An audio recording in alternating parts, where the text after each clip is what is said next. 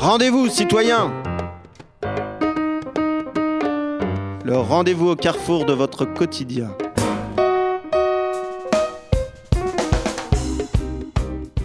Vous êtes sur FPP 106.3 FM. Rendez-vous, citoyens. Une émission tous les deuxièmes mardis de chaque mois, 18h-19h, rediffusion troisième mardi, 10h-11h.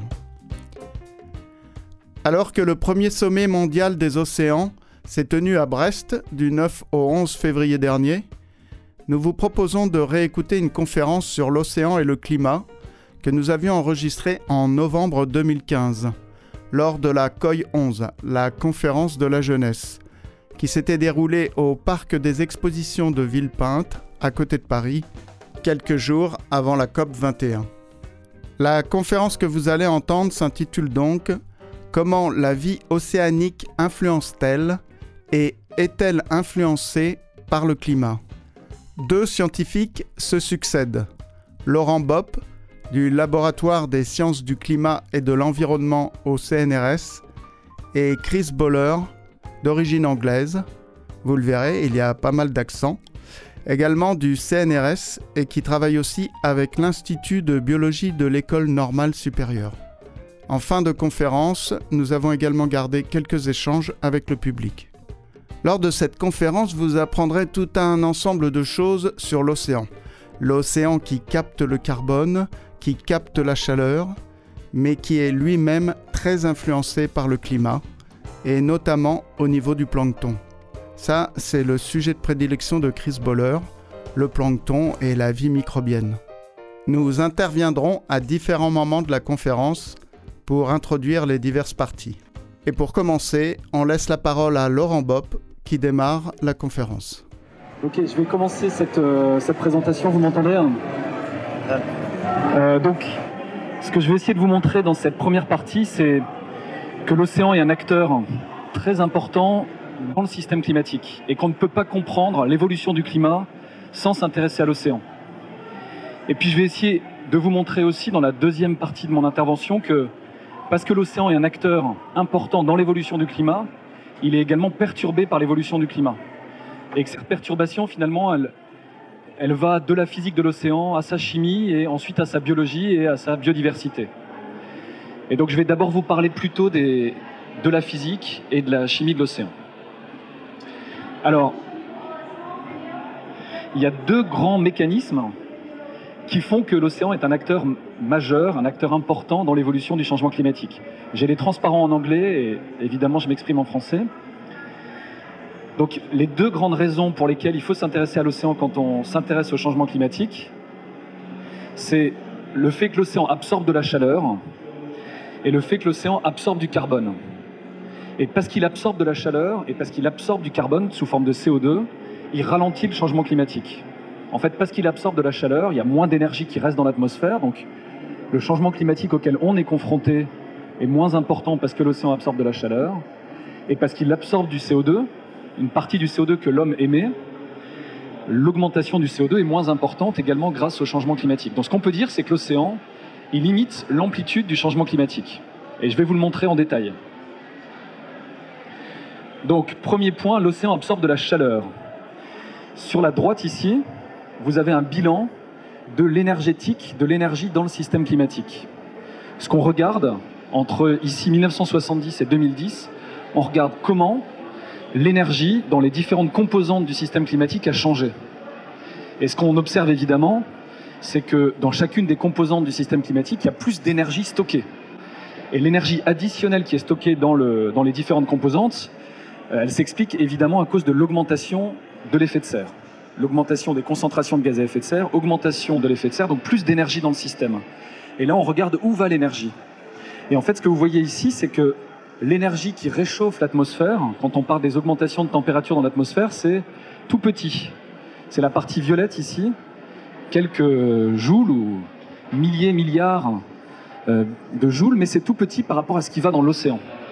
Et donc ce qu'ont montré les scientifiques, c'est que vous avez plus de 90% de l'énergie additionnelle dans le système qui s'accumule dans l'océan. Et c'est ce qu'on voit ici, c'est ces deux grands euh, la couleur bleu foncé pour l'océan euh, profond et puis la couleur bleu clair pour l'océan de surface, c'est l'océan qui emmagasine la plus grande partie de l'énergie. Et c'est possible parce que l'océan, c'est d'abord un volume important, une masse très importante, une capacité calorifique, une potentialité de retenir la chaleur importante. Et donc c'est pour ça que l'océan absorbe une grande partie de l'énergie. Et donc voilà, c'est ce qui est dit ici. L'océan, le réchauffement de l'océan, ça domine quand on s'intéresse à l'énergétique du système. Donc finalement, pour essayer de comprendre le changement climatique et la façon dont le système change, on doit s'intéresser à l'océan. C'est là qu'on va trouver la chaleur, en plus dans le système climatique qui est lié au réchauffement de la planète. Alors comment on fait ça? Comment on est capable de faire ces estimations? En fait, euh, il faut mesurer la température en trois dimensions dans l'ensemble de l'océan pour savoir la façon dont il se réchauffe en surface, en subsurface, jusqu'à 2000 mètres de fond, 3000 mètres de fond. Alors depuis une dizaine d'années, on a un réseau de bouées qu'on appelle bouées ergo qui se déplace, on a à peu près 3000 bouées qui se déplacent dans l'océan et qui mesurent la température sur la verticale. C'est les bouées qui descendent et qui remontent et qui euh, transmettent leurs informations via satellite euh, aux scientifiques. Et donc on est capable de suivre la température de l'océan mondial et donc la quantité d'énergie dans l'océan mondial. Avant, on a d'autres méthodes pour remonter dans le passé. Voilà, donc c'est ce premier point que je résume ici. Sur la quantité totale d'énergie additionnelle dans le système, vous en avez plus de 90% dans l'océan, 1% qui sert à réchauffer l'atmosphère, et puis 3% qui servent à faire fondre les glaces continentales et euh, la banquise. Donc l'océan, acteur majeur. Deuxième mécanisme. On va parler du carbone et du CO2. Ici, vous avez un, graphique qui vous montre le bilan du carbone dans le système Terre au cours des, ici, 250 euh, dernières années. Et donc vous avez ce que vous connaissez bien, en positif, c'est les émissions de carbone qui sont liées à l'activité humaine. En gris, c'est les émissions qui sont liées à la combustion des énergies fossiles, pétrole, charbon et gaz. Et en, jaune ici, c'est les émissions qui sont liées à la déforestation. Les ordres de grandeur que vous pouvez retenir, c'est que en 2014, aujourd'hui, on a dépassé 10 milliards de tonnes de carbone émis chaque année par les activités humaines. Les scientifiques se posent beaucoup de questions sur ce que devient ce carbone émis sous forme de CO2 dans l'atmosphère. Et là, vous avez, sur la partie basse du diagramme, ce que devient ce CO2. Vous en avez à peu près la moitié, en bleu clair, qui s'accumule dans l'atmosphère sous forme de CO2 et qui est responsable de l'augmentation de l'effet de serre. C'est ça qu'on essaie de combattre. C'est cette fraction qui est responsable du réchauffement de la planète et d'un certain nombre d'autres euh, impacts dont je vais parler. Mais il y a une moitié du CO2 qui ne reste pas dans l'atmosphère et qui est prélevé en vert par les écosystèmes terrestres et en bleu foncé par l'océan. Donc l'océan, c'est un acteur majeur de ce système carbone parce qu'il prélève à peu près un quart de tout le CO2 qu'on a émis dans l'atmosphère. Donc tous les ans, l'océan nous rend un grand service, il absorbe un quart du CO2 émis par l'homme, et donc l'augmentation du CO2 est beaucoup moins rapide que ce qu'elle ne serait sans l'océan. Et donc vous avez, comme pour la chaleur, un résumé ici. Voilà, l'océan absorbe à peu près euh, a absorbé à peu près 30% de toutes les émissions qui ont été émises par l'homme depuis 1750. Et la biosphère terrestre en a aussi absorbé à peu près 30%. Donc pour la chaleur et pour le carbone, on a besoin de comprendre ce qui se passe dans l'océan.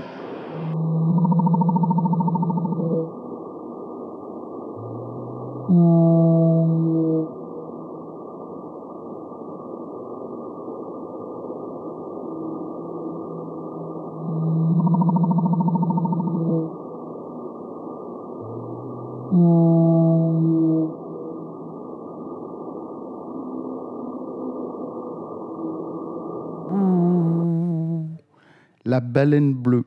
Le son de la baleine bleue dans l'océan. On écoute euh, Laurent Bopp de, sur la conférence Comment la vie océanique influence-t-elle et est-elle influencée par le climat? Une conférence qu'on a, qu'on a captée lors de la COI 11 le 28 novembre 2015. C'est pour ça que vous entendez euh, beaucoup de bruit aussi autour de, de la prise de parole de Laurent Bopp puisque ça se passait dans le parc des expositions de Villepinte et il faut s'imaginer des tas de, salles un peu préfabriquées avec des tas de conférences, des tas d'endroits de débat, de discussions sur euh, les causes du changement climatique et les décisions à prendre. Nous revenons euh, avec Laurent Bopp euh, qui, cette fois-ci, va nous indiquer de quelle façon l'océan est influencé par le climat. Il a introduit sa conférence en indiquant que l'océan influence le climat, mais lui-même, l'océan, est influencé à son tour par le climat. On revient avec euh, Laurent Bopp du CNRS. C'est la deuxième partie de mon intervention. Ce que je vous montre ici, c'est que cette absorption de chaleur et cette absorption de carbone, elle a des conséquences importantes sur le fonctionnement de l'océan. Donc d'un côté, le côté positif, c'est l'océan nous aide à lutter contre le changement climatique. Et le côté négatif, c'est que la physique, la chimie et la biologie de l'océan sont perturbées par cette absorption de chaleur et par cette, absorption de carbone. Et je vais vous montrer que donc, le changement climatique modifie les propriétés physiques, chimiques, biologiques de l'océan. Alors la partie biologique, c'est Chris qui va en parler plus que moi. Et je vais vous montrer aussi que, en fonction des différents scénarios, les changements attendus pour les prochaines décennies sont très différents. Et donc ça, ça sera un message un peu plus positif. En réduisant fortement les émissions de CO2, en essayant de suivre les préconisations des scientifiques, un succès de la COP, c'est aussi une très bonne nouvelle pour l'océan et pour la modification des propriétés de l'océan. Et je vous montre ça maintenant. Alors, comme l'atmosphère, l'océan de surface se réchauffe, et il se réchauffe quasiment à la même vitesse que l'atmosphère. Ici, vous avez l'évolution de la température moyenne en surface de l'océan euh, entre 1850 et 2010. Alors, il y a des variations importantes, mais ce que vous voyez, c'est que l'océan s'est réchauffé en surface de quasiment 1 degré depuis 100 ans. Il se réchauffe un peu moins vite que l'atmosphère, mais il se réchauffe avec des vitesses à peu près comparables. Et ce réchauffement de surface, c'est qu'un des aspects de ces changements de physique et de chimie dans l'océan. Je vous en montre d'autres. Une des conséquences du fait que l'océan se réchauffe, c'est évidemment l'augmentation du niveau des mers. Le niveau des mers augmente pour deux raisons, parce que l'océan se réchauffe, on a une dilatation du volume de l'eau, et donc ça, ça fait augmenter le niveau des mers. Un océan plus chaud et un océan qui occupe plus de place. Et le deuxième facteur important, c'est la fonte des glaces continentales, glaciers de montagne, calottes polaires qui amènent de l'eau à l'océan. Et donc le niveau des mers ici, entre 1900 et 2010, a augmenté de à peu près 20 cm avec des projections importantes pour la fin du XXIe siècle en fonction des scénarios. Troisième facteur important, et c'est un facteur qui va être déterminant pour les écosystèmes polaires, c'est la fonte de la banquise. Ici, je vous montre euh, la banquise d'été, on est évidemment en Arctique, et vous avez en jaune l'extension de la banquise d'été en moyenne sur les 20 dernières années, et en blanc ici, c'est la couverture de la banquise d'été en 2012. On a déjà perdu à peu près 40% de, la banquise d'été en été. On est à 6 millions de kilomètres carrés, on était à 10 millions de kilomètres carrés il y a une trentaine d'années. Donc des modifications importantes et très rapides. Troisième point, ou quatrième point, ce qu'on appelle l'acidification de l'océan. Le fait que l'océan absorbe du CO2 modifie fortement sa chimie. Parce que le CO2, c'est un acide faible, on parle d'acide carbonique quand le CO2 est absorbé par l'océan, vous avez plus de CO2 dans l'océan et un pH qui diminue. Et donc c'est ce qu'on voit ici sur la droite. Enregistré à plusieurs stations, on voit le CO2 qui augmente en bleu et le pH qui diminue. Ces modifications sont importantes. La concentration d'ion H+, qui témoigne de l'acidité, a augmenté de quasiment 30% depuis la période industrielle. Donc des changements importants qui vont avoir des répercussions sur les écosystèmes. Alors sur les écosystèmes, j'en parlerai très peu ou, moins peut-être que Chris, mais pour vous montrer qu'on commence aussi à documenter des modifications de la distribution des espèces. Une des zones où on a le plus de données, c'est l'Atlantique Nord-Est. On a des séries temporelles depuis une cinquantaine d'années. Et ce qu'on voit ici dans l'Atlantique Nord-Est, c'est un déplacement de certaines espèces de zooplancton, des copépodes, tout petits euh, euh, crustacés, qui se déplacent vers le nord. Donc c'est les mêmes espèces qu'on retrouvait euh, dans le golfe de Gascogne dans les années 60-70. On va les retrouver maintenant au nord de l'Angleterre, au nord de l'Écosse, quasiment jusqu'en mer de Norvège. Et donc on voit ces espèces qui se déplacent avec le réchauffement des eaux. Donc on est en train de documenter des changements de la physique, de la chimie et de la biologie. Il y a un océan qui change en réponse au changement climatique. Peut-être le message important, c'est le suivant, c'est que va-t-il se passer dans les prochaines décennies en fonction de nos choix, en fonction de nos choix de trajectoire d'émission Donc ça, c'est les, les principales trajectoires d'émissions, alors on ne voit pas les unités, mais c'est des milliards de tonnes de carbone par l'homme, émis par l'homme, pour les prochaines décennies. Et c'est les, trajectoires sur lesquelles discutent les États finalement à la COP. La trajectoire bleue, celle où les émissions piquent en 2020 puis diminuent jusque vers des valeurs nulles à la fin du siècle. C'est la trajectoire qui permet de limiter le réchauffement à 2 degrés. Donc c'est ça la trajectoire objectif de la COP 21. C'est cette trajectoire bleue. Et on a testé d'autres trajectoires d'émissions et je vais vous montrer les contrastes entre la trajectoire bleue et la trajectoire euh, rouge foncé tout en haut qui est la trajectoire euh, du laisser-faire, la trajectoire business as usual, celle où les émissions continuent à augmenter au même rythme qu'aujourd'hui. Pour réaliser des projections climatiques, on utilise ces scénarios et on utilise des modèles climatiques qui nous permettent de calculer de façon numérique l'évolution des différentes propriétés dont j'ai parlé. Voilà, vous avez ici, sur la gauche, le scénario rouge foncé, les émissions sont importantes. Et sur la droite, vous avez le scénario bleu, le scénario où les émissions sont limitées de façon importante. Et vous avez l'évolution entre 2000 et 2100 de la température en haut et puis de l'acidification. On s'aperçoit qu'à la fin du siècle, vous avez entre les deux scénarios un monde complètement différent. À la fin du siècle, alors on recommence au début ici, je vais vous montrer euh, la fin du siècle. En 2100, l'océan se réchauffe jusqu'à plus 4 degrés, plus 5 degrés dans certaines zones, dans le cas du scénario haut. Et dans le cas du scénario bas, on arrive à limiter le réchauffement autour de 1,5, 2 degrés dans l'Atlantique Nord. C'est déjà important, mais c'est un monde complètement différent du monde de gauche. Et c'est pareil pour l'acidification. On a des changements de pH et d'acidité très importants dans le monde du scénario où les émissions sont élevées et une acidité qui est limitée parce qu'on limite le CO2 dans le monde où les émissions sont limitées. Donc ça, c'est un message qui démontre que finalement le choix, est encore entre nos mains.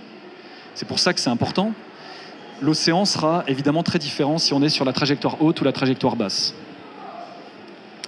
Et pour conclure ici, voilà un résumé des différents scénarios et des différentes grandes euh, caractéristiques de l'océan qui sont modifiées.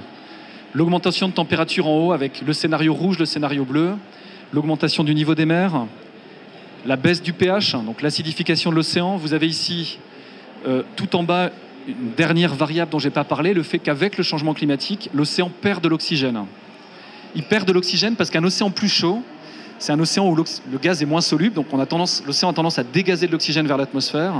Et un océan où la physique, la circulation change, c'est aussi un océan qui va perdre de l'oxygène. Donc on a aussi beaucoup de questions sur le contenu en oxygène de l'océan qui devrait diminuer au cours des prochaines décennies. Voilà, je vais m'arrêter ici.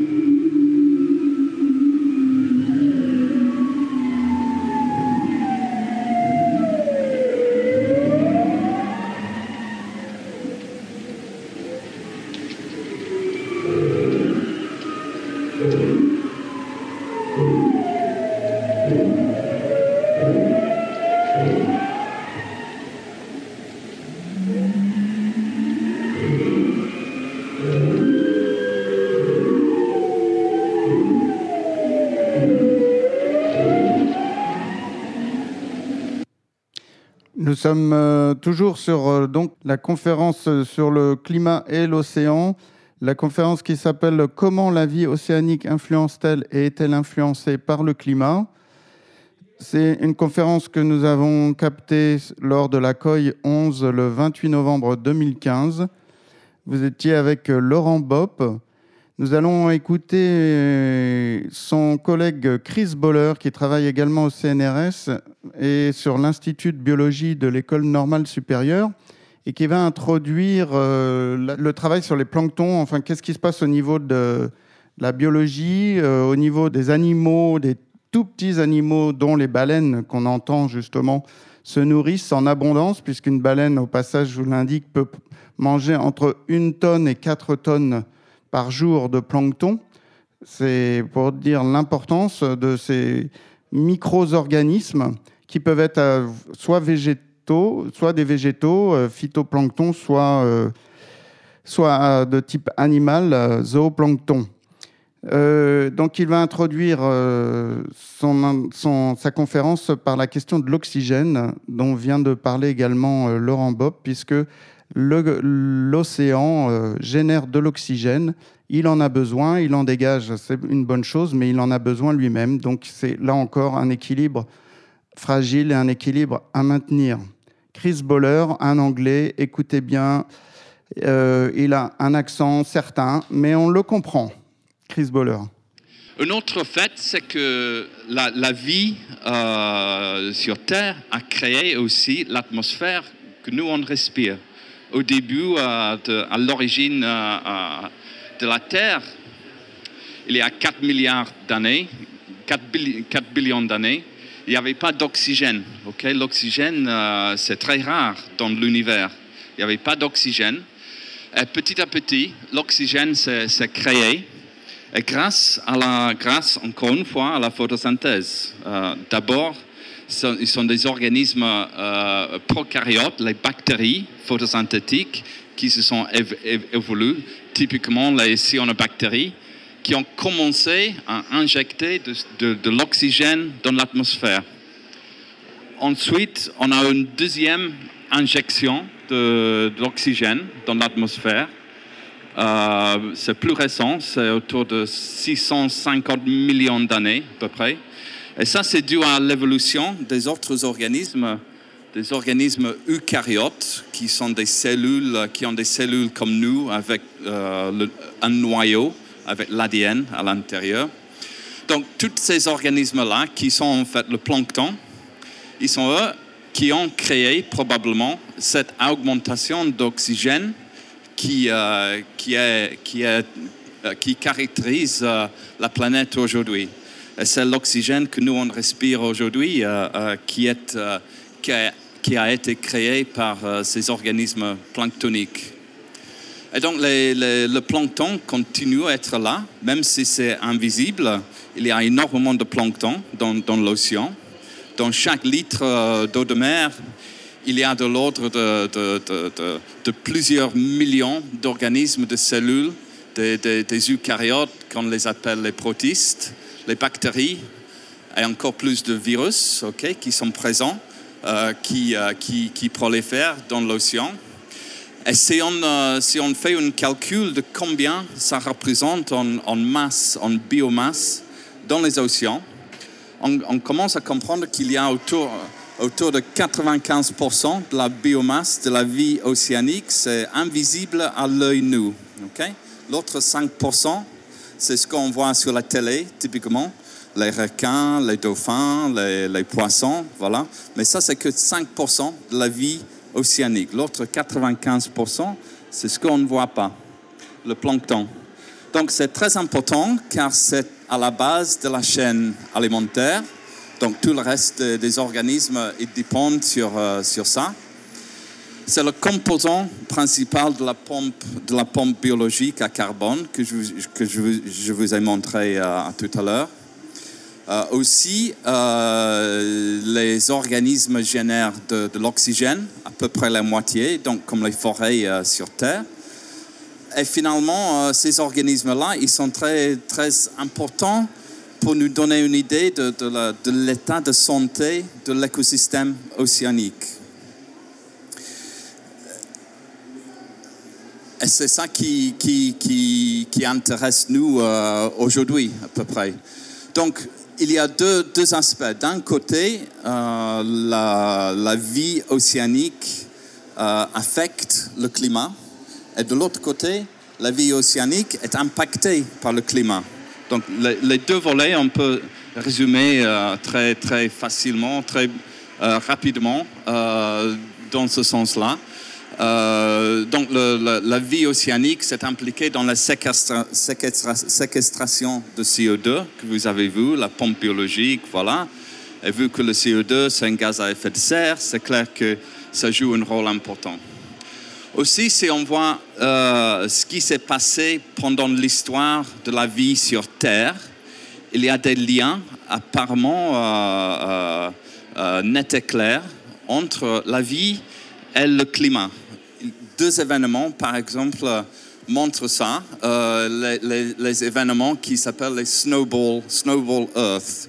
Boule de neige, la Terre, toute la Terre, il se congèle euh, il y a une baisse de température assez importante qui fait que toute la Terre, tout le système Terre s'est congelé d'un coup, rapidement, et ça persiste pendant des, milliers, des, des millions d'années. Il semble que les événements-là, ils ont été provoqués par, euh, la, par le plancton, par la photosynthèse qui a pris qui a capté trop de CO2 depuis l'atmosphère. Et donc, c'est un peu l'opposant de qu'est-ce qui se passe aujourd'hui.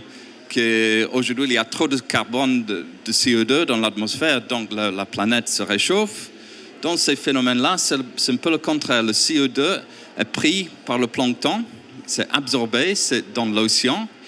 Tout le système Terre, il, y a une baisse de température assez importante. Donc ça montre euh, euh, euh, très clairement l'influence qui peut avoir la vie sur le climat de manière très, très flagrante, je, pense. Et de l'autre côté, le climat influence la vie océanique car il y a les, différentes sensibilités au changement qui font que l'abondance de certains organismes change la diversité de certains organismes change. Il y a les migrations euh, euh, en cours qu'on a pu euh, vérifier. Tout ça fait que les, chaînes alimentaires, certains, ils, ils se déstabilisent. ok? Une proie trouve plus son organisme favori à bouffer. Et certaines choses font que donc il y a plusieurs, plusieurs effets négatif pour les chaînes alimentaires. Et certains organismes, bien sûr, ils, arrivent à s'adapter. Ça, c'est l'évolution en cours. Euh, l'évolution, c'est magnifique pour ça, pour, pour, se faire adapter au changement. Mais plusieurs organismes, ils n'arrivent pas à s'adapter assez euh, rapidement. Et eux, ils, ils, vont disparaître. OK? Donc ça, ils sont euh, les, enjeux euh, euh, pour ce qui concerne le, climat et la vie océanique. Euh, donc l'océan est menacé aujourd'hui, comme Laurent a pu vous montrer comment l'océan absorbe la chaleur, le CO2, et les changements pour les effets potentiels pour la vie océanique. Tout ça, clairement, c'est dû, beaucoup de ça, c'est dû à l'augmentation de CO2 dans l'atmosphère. Vous avez tout euh, vu, les, augmentations de CO2 dans l'atmosphère. Et ça, c'est très personnel euh, à moi. Ça, c'est dans ma carrière scientifique, comment le CO2 a augmenté depuis le début des années 90. On est, on est allé euh, de moins de 350 à maintenant plus de 400 pendant ma carrière scientifique. Donc moi, quand j'étais jeune, euh, comme vous, je ne pensais pas que c'est quelque chose de trop important, le changement climatique. Euh, c'est quelque chose pour euh, s'inquiéter. Dans 10 000 ans, ce n'est pas un problème qu'il faut poser maintenant. Mais pendant ma carrière, donc déjà, j'ai vu les changements et je commence donc à m'inquiéter pas mal. Euh, donc ça, c'est l'augmentation de, la, de, CO2. Comme Laurent vous a montré, euh, euh, ça provoque une augmentation de, l'acidité dans l'océan, dû de l'augmentation de bicarbonate, qui est un acide. Et vu que la, la, vie est très sensible au changement de pH, euh, il y aura sans doute des, effets pour pas mal d'organismes, notamment euh, les organismes qui utilisent du calcaire, qui, fabriquent du calcaire, comme les coraux, comme les autres organismes unicellulaires euh, que vous voyez sur, la, sur la gauche. Et ça va changer, probablement, ça risque de changer beaucoup les écosystèmes marins euh, certains de ces organismes vont, disparaître. Donc en fait, euh, tout est lié. L'augmentation de, la CO2 dans l'atmosphère provoque une augmentation de l'acidification dans l'eau. Euh, la température de l'océan augmente dû à l'absorption de, la chaleur les différents facteurs euh, provoquent ensuite une désoxygénation de, l'océan, une baisse de la concentration d'oxygène dans l'océan, qui est aussi inquiétant euh, vu l'importance de l'oxygène pour euh, la plupart des organismes vivants. Et finalement, alors, tous les différents changements actuellement encore risque de changer la, composition de, des communautés planctoniques et les, organismes comme les poissons. Ça risque d'influencer, d'impacter les récifs coralliens et ça risque de changer aussi, d'avoir les impacts aussi sur, sur les zones côtières, littoraux, avec l'augmentation de l'eau et les changements de, la, de, la, météo. Donc tout est lié. Il y a plusieurs choses y a plusieurs choses euh, qui sont actuellement en cours, mais il y a très peu de données considérant l'impact de tout ça sur la vie euh, dans les océans. Les pêcheurs, ils, euh, ils, parlent beaucoup de la migration de leurs poissons qui migrent vers les autres zones. Euh, il parle beaucoup de ça. Au niveau du plancton, euh, certaines recherches ont, été, ont montré également que le, plancton est en train, certaines espèces, ils sont en train de, se déplacer. Ça, c'est une étude qui a été faite récemment par Grégory Beaugrand sur les données de, la vie océanique y compris les poissons, le plancton, euh, tout ce qu'on a disponible, qui a montré en fait pendant les années, euh, depuis euh, les années 60, on a vu une, une en, moyenne une migration des espèces depuis l'équateur vers les deux régions polaires. Donc les organismes, ils cherchent les endroits, ils cherchent de, de migrer selon leur température euh, euh, favoris. Donc ça, c'est un résultat très important qui montre vraiment qu'il y a les changements actuellement en cours.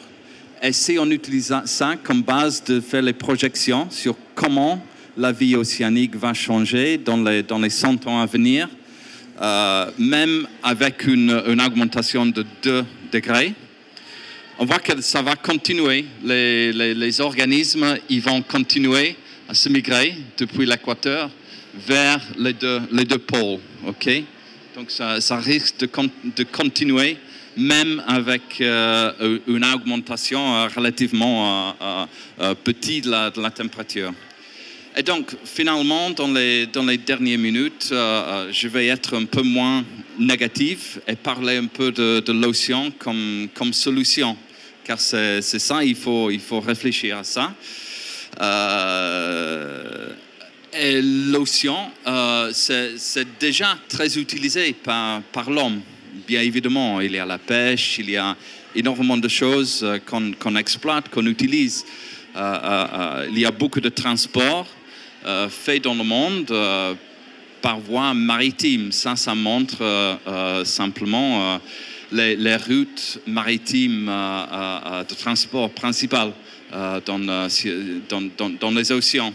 Donc, on utilise déjà l'océan, on, sait comment l'utiliser pour plusieurs choses, mais il faut aller au-delà de ça pour euh, développer des, technologies euh, qui respectent l'environnement, qui respectent euh, l'océan, qui sont aussi équitables. Donc, il y a plusieurs, il y a énormément de possibilités. L'océan, c'est extrêmement puissant. On peut proposer des, des euh, des, énergies renouvelables à partir de, l'océan, les systèmes euh, euh, pour capter l'énergie des, vagues, par exemple. il y a aussi beaucoup de possibilités d'utiliser l'océan, les, organismes océaniques, comme une source de, nourriture pour nous, pour, les, pour nos, nos animaux, pour l'agriculture, etc il y a aussi euh, énormément de possibilités euh, pour s'inspirer euh, de l'océan pour développer les nouvelles technologies basées par exemple sur le biomimétisme, pour s'inspirer, pour développer des, des, solutions pour, pour l'avenir.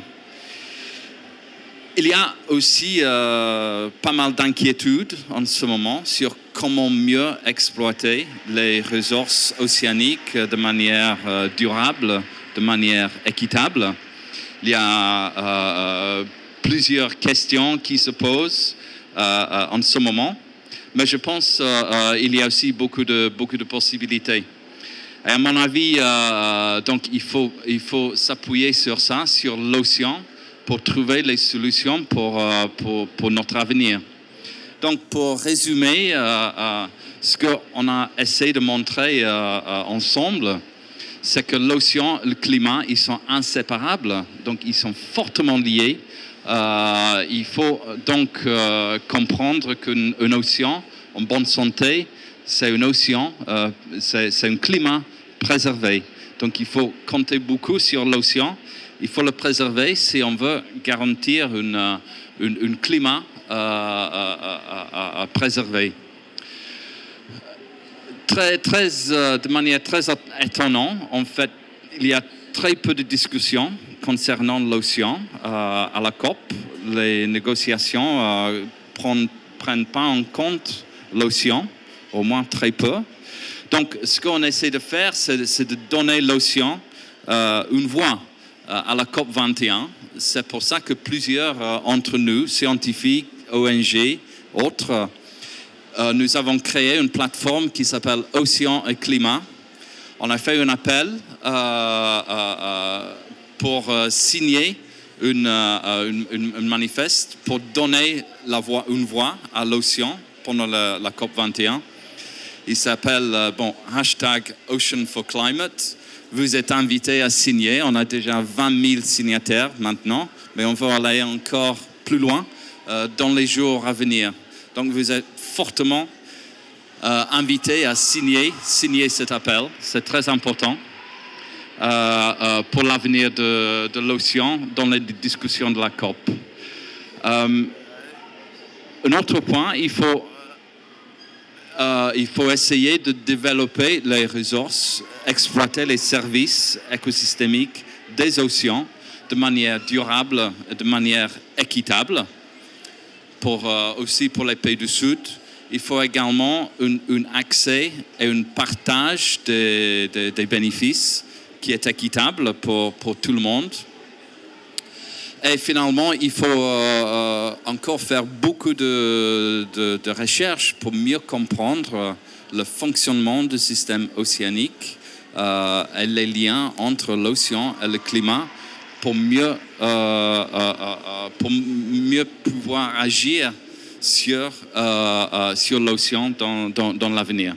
Donc, je termine avec ça et je vous remercie pour votre attention. Merci.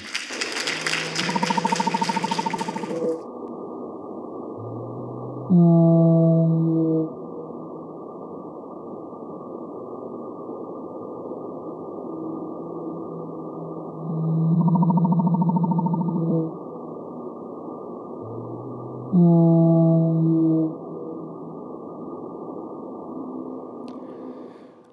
étions avec euh, Chris Boller, euh, qui travaille au CNRS à l'Institut de biologie de l'École normale supérieure, sur la conférence euh, Comment la vie océanique influence-t-elle et est-elle influencée par le climat?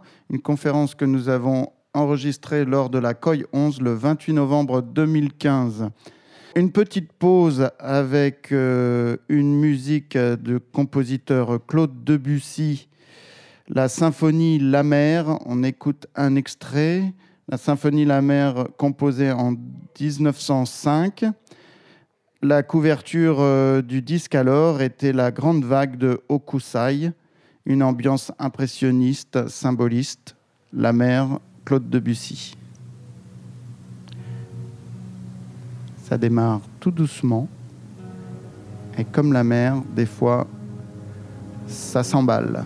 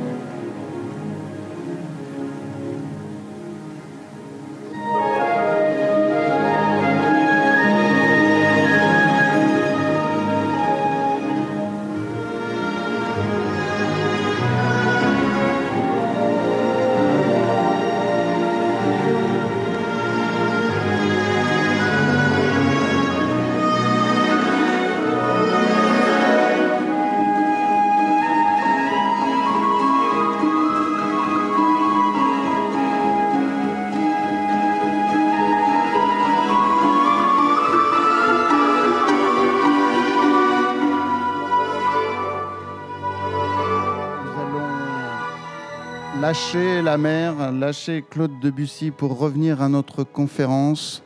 Nous nous excuserons auprès des mélomanes qui auraient voulu écouter cette symphonie en entier, mais ce n'est juste pas possible.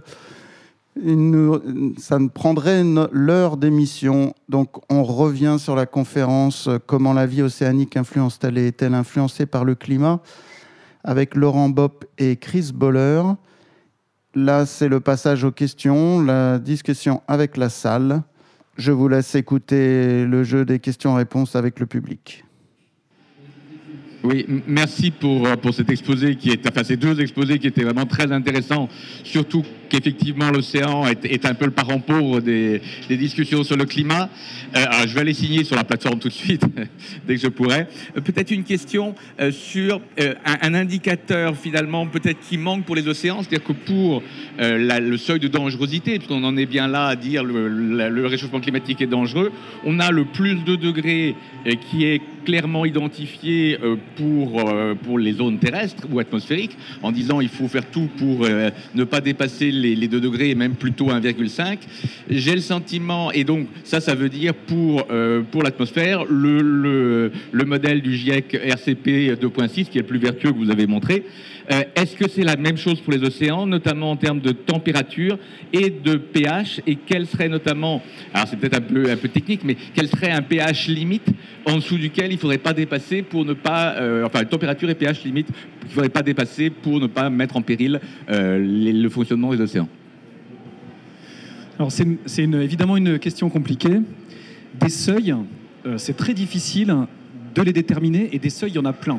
Donc même le seuil de 2 degrés pour la température de surface, d'ailleurs c'est la température au-dessus des continents et au-dessus des océans, c'est 2 degrés.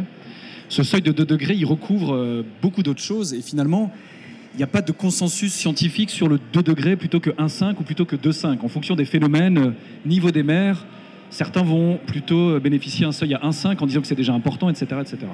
Moi, ce qui me semble plus important, c'est pareil pour l'acidification, en fonction des organismes, telles espèces de coraux ou les coccolithophoridés ou d'autres organismes, on va avoir des seuils à 350 euh, parties par million en CO2 qu'on a déjà dépassé, d'autres à 450, d'autres à 550. Donc ça dépend beaucoup des zones, des espèces.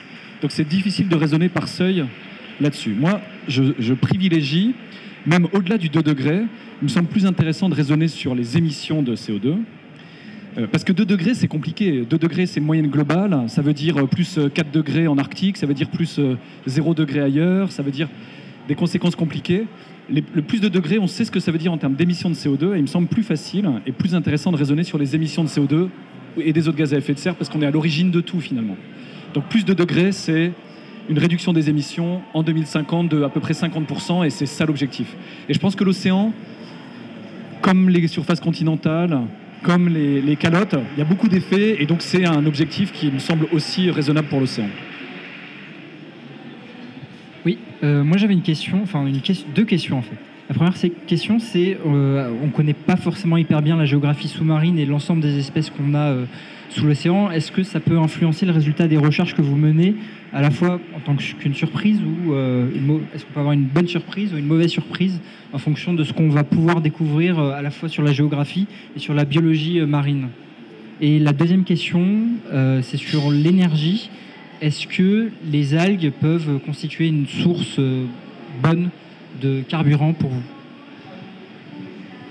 Je vais laisser peut-être Chris répondre pour la partie algues et, biodiversité profonde sur, sur euh, simplement le, fond des océans et la géographie du fond des océans et son impact sur finalement la circulation océanique, sur la physique de l'océan, on a suffisamment de, données à cette résolution pour savoir qu'on a le premier ordre.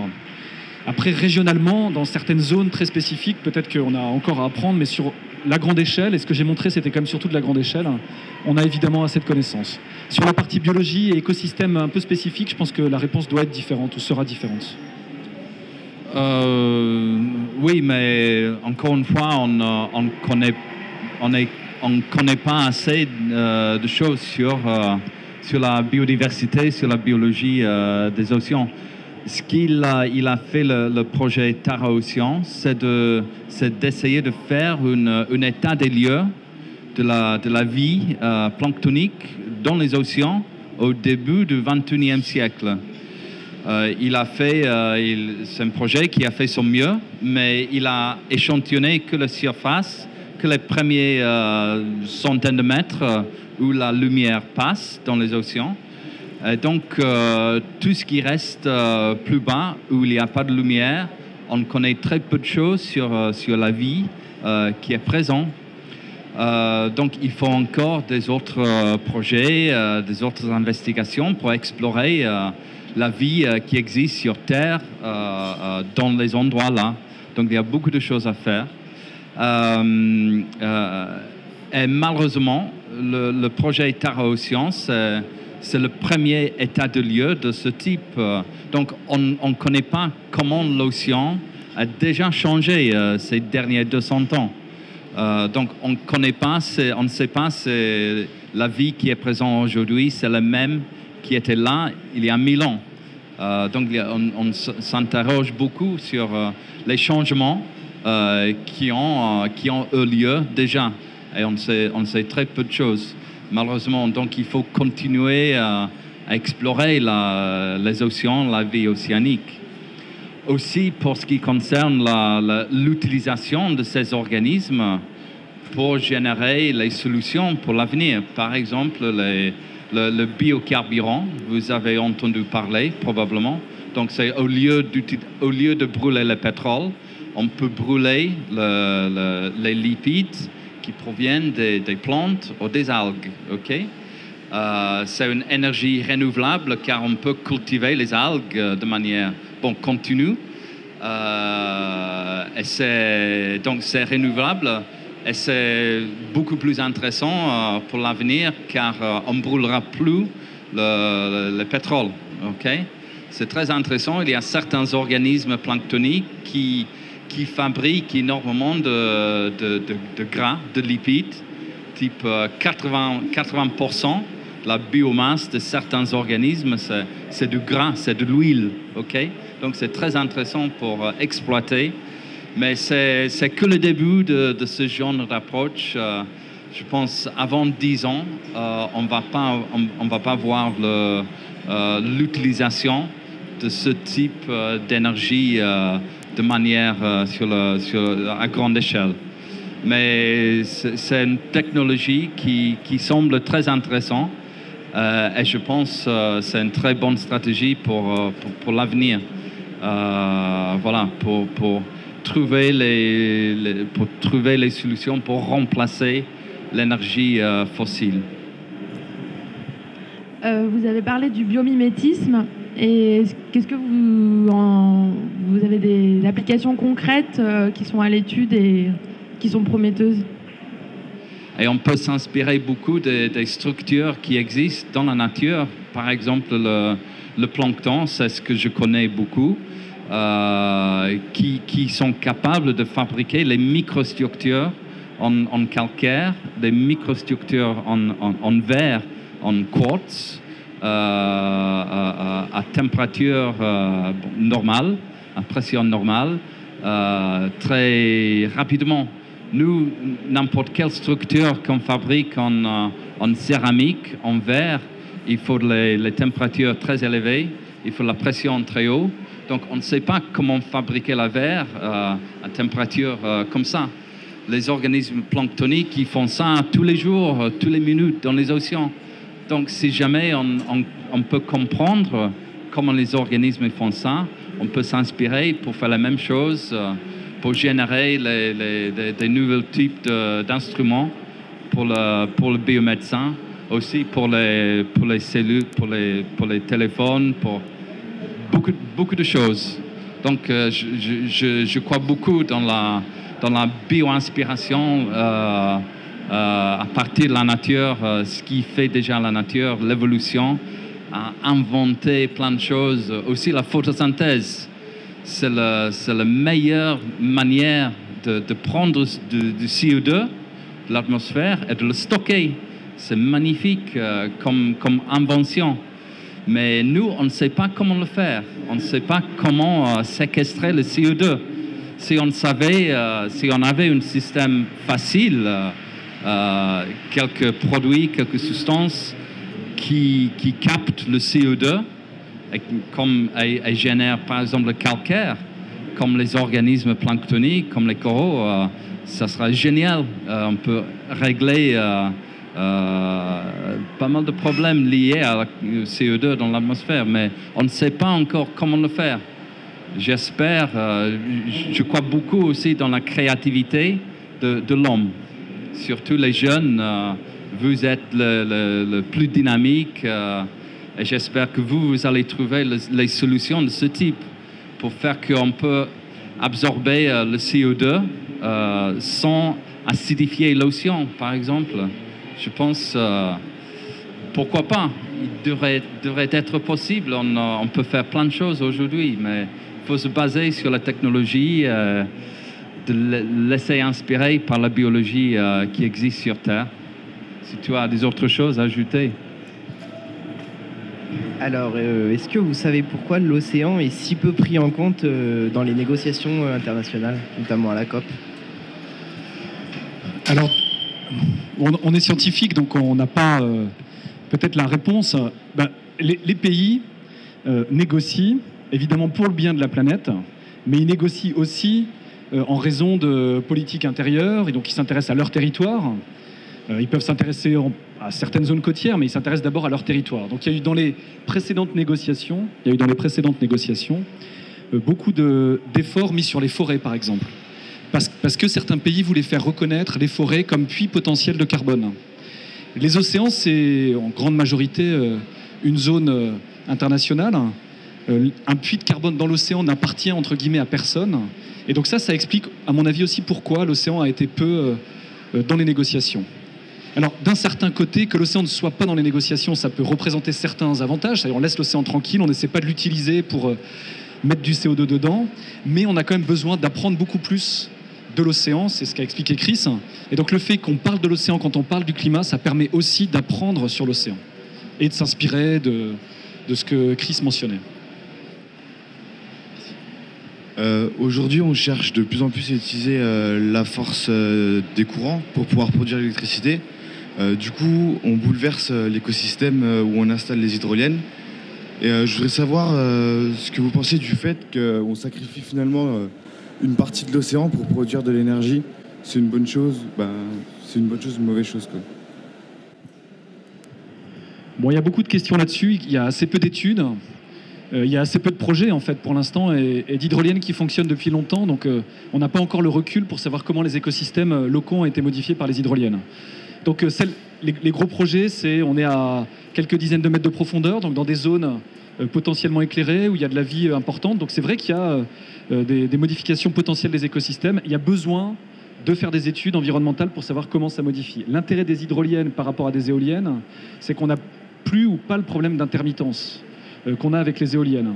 Donc ça, c'est un des gros problèmes avec les éoliennes. C'est si vous avez un champ d'éoliennes, il y a besoin potentiellement du central thermique que vous allumez, que vous éteignez quand vous n'avez plus de vent, parce qu'on ne sait pas aujourd'hui stocker de façon efficace euh, l'électricité. Les hydroliennes, ça permet d'aller plus loin euh, dans cette dynamique-là. Donc il y a un point positif et le point négatif, c'est évidemment que l'océan, c'est pas euh, juste un milieu physique. Il y a des écosystèmes potentiellement affectés. Donc il y a besoin d'études là-dessus. Alors moi j'avais une question. vous avez parlé des biocarburants. Et euh, j'ai pas vraiment compris et j'aimerais mieux savoir en quoi ça serait une solution euh, pérenne euh, parce que pour moi il faudrait les cultiver donc du coup il faudrait prendre de la place dans les océans donc comment ça marcherait exactement? Oui bien sûr il faudra les, cultiver. Donc comment où on peut les cultiver? On peut penser à plusieurs solutions. D'abord il faut absolument pas faire concurrence avec l'agriculture ok? Donc l'espace qui est aujourd'hui, les surfaces aujourd'hui utilisées pour l'agriculture, on ne peut pas les utiliser, sinon ça sera une catastrophe pour l'humanité. Euh, donc peut-être euh, dans les déserts, ok. Il, y a, il faut juste euh, ramener de l'eau salée dans les déserts pour faire pousser les algues marines. C'est une possibilité. Il faut des grandes surfaces si on veut vraiment remplacer les, les, les, fossiles énergie type le Sahara, moitié, deux tiers du Sahara utilisé pour la cultivation des algues. Donc ça va aussi changer l'albédo, avoir des autres effets. On pourra aussi penser à utiliser des systèmes de cultivation type des, des sacs à plastique dans les océans, des sacs à plastique géantes, énormes, qui dedans il y a des algues qu'on peut récolter, on peut utiliser. Euh, les Japonais, ils sont très actifs là-dessous, car les Japonais, ils n'ont pas trop de... Ils, n'ont pas d'énergie fossile, en fait, les, Japonais. Ils ont beaucoup de, beaucoup de mer autour du Japon. Donc, ils, ils sont très intéressés par euh, cette solution-là. Donc, voilà, deux, ils sont deux possibilités. J'ai vu récemment aussi un autre projet de, de faire pousser les algues sur les façades des, appartements, des murs, comme on pousse euh, les plantes aujourd'hui dans certains endroits. Donc il y a les projets pour pousser les algues, les cultures d'algues euh, sur les façades des bâtiments dans les grandes villes euh, pour ensuite récolter de, l'huile et autre chose. je crois que deux, deux, des intérêts des microalgues par rapport au biofuel d'origine euh, continentale, c'est que les, les microalgues elles sont nettement plus efficaces, donc on a besoin de moins de surface que par exemple de la canne à sucre pour euh, la même quantité d'énergie. Et le deuxième point, il me semble que c'est plus facile à, comme c'est un liquide et qu'on peut contrôler plus facilement, c'est plus facile à retraiter que quand on utilise le sol. On a des problèmes de leaching si on met euh, de l'azote, du phosphore, des engrais. Donc on modifie le système naturel. Les algues, on pourrait imaginer de retraiter plus facilement le liquide dans lequel les algues poussent. Il me semble que c'est deux des arguments importants. Merci, merci Laurent Bopp, merci Chris Boller pour cette euh, conférence Comment la vie océanique influence-t-elle et est-elle influencée par le climat? Enregistrée lors de la COI 11 le 28 novembre 2015. Une conférence où il fallait être bien à l'écoute. Hein. On pourra, vous pourrez y revenir. Je vous invite euh, à la réécouter puisque cette émission sera rediffusée comme toutes les émissions de Rendez-vous citoyen le mardi prochain à 10h, donc troisième mardi du mois, 10h, rendez-vous citoyen, pour réécouter cette émission. Merci, merci, merci Gabriel. À la...